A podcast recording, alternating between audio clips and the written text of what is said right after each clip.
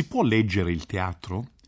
E la scrittura del teatro vive nella scena, vive nell'interpretazione, così come la composizione musicale vive nella esecuzione, nella interpretazione.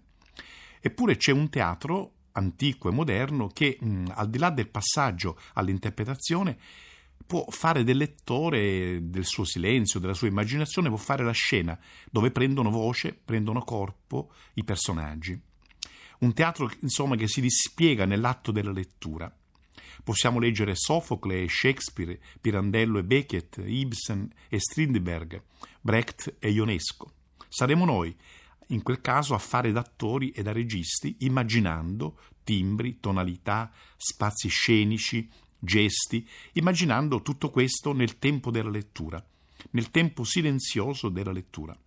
È vero che nel secondo Novecento il teatro, dal Living all'Odini, da Grotowski a Cantor, ha fatto della parola corpo, della scrittura gesto, e ha inteso il teatro come un rito che accade in uno spazio e in un tempo.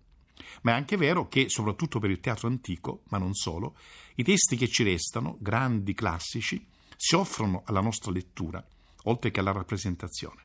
Possiamo leggere il teatro di Euripide e di Racine, e non possiamo attendere la messa in scena di un Coriolano di Shakespeare. Lo rappresentò Strehler nel cinquantasette al Piccolo di Milano. Non possiamo attendere una messa in scena del Coriolano per avere esperienza di questa bellissima tragedia. Una tragedia che mostra il conflitto tra azione politica e compassione filiale. La lettura del testo, magari nella bella traduzione di Agostino Lombardo, ci può dare già una conoscenza della tragedia.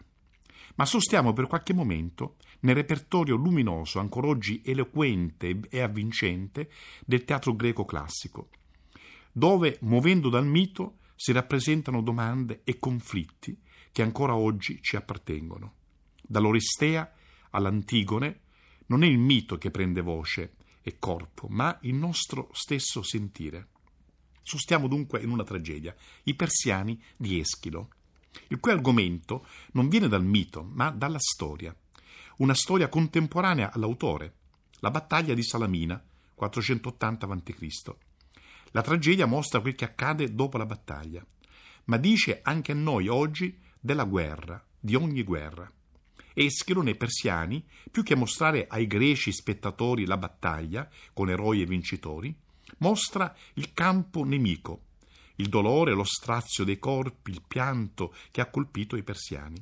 Un messaggero dinanzi alla regina vedova di Dario e dinanzi al popolo racconta la fuga dei sopravvissuti, racconta l'orrore. Cadaveri e feriti e soldati laceri in ritirata è quel che la guerra restituisce. Lo spettacolo, certo, è rivolto ai greci, ai vincitori, che vedono sulla scena il dolore dell'altro, il dolore del nemico. D'accordo, la sconfitta del nemico celebra il valore degli eroi greci, ma allo stesso tempo, poiché al centro c'è il dolore, salta lo schema amico-nemico. Il dolore colpisce i corpi, al di là delle loro appartenenze. Insomma, Eschilo, che pure sembra abbia egli stesso combattuto in quella battaglia, mostra ai suoi, ai greci, che quel dolore è la guerra a portarlo, al di là di chi perde o vince. Leggendo della battaglia di Salamina e della fuga di Serse, la memoria letteraria evoca un'altra battaglia, quella delle Termopili, anch'essa combattuta contro Serse. E pensiamo al poeta Simonide, che sul colle prende la cetra e intona un inno agli eroi caduti. Pensiamo al giovane Leopardi, che riprenderà quel gesto e quelle parole dell'antico Simonide nella canzone All'Italia. Beatissimi voi, offriste il petto alle nemiche lance, per amor di costei ch'al sol vi diede. Eschilo nella tragedia non leva la cetra come Simonide per cantare gli eroi, ma mostra la strage che la guerra, che ogni guerra comporta.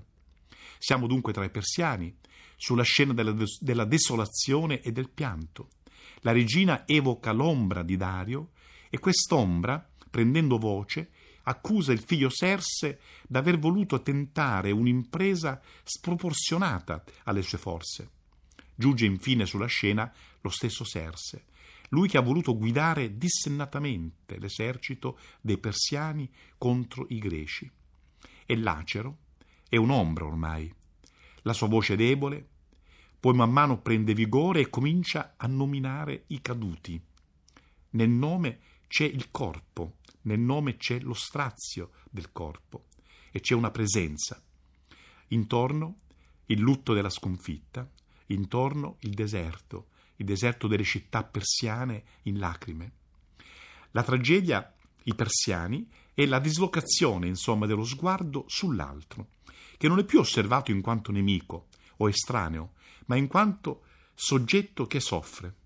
C'è una sapienza che circola in questa tragedia di Eschilo, appunto una sapienza antica, che consiste in questo: sapere che la gioia per la morte del nemico è un sentimento non degno dell'uomo. La compassione, nel suo raggio, non ha stranieri né nemici.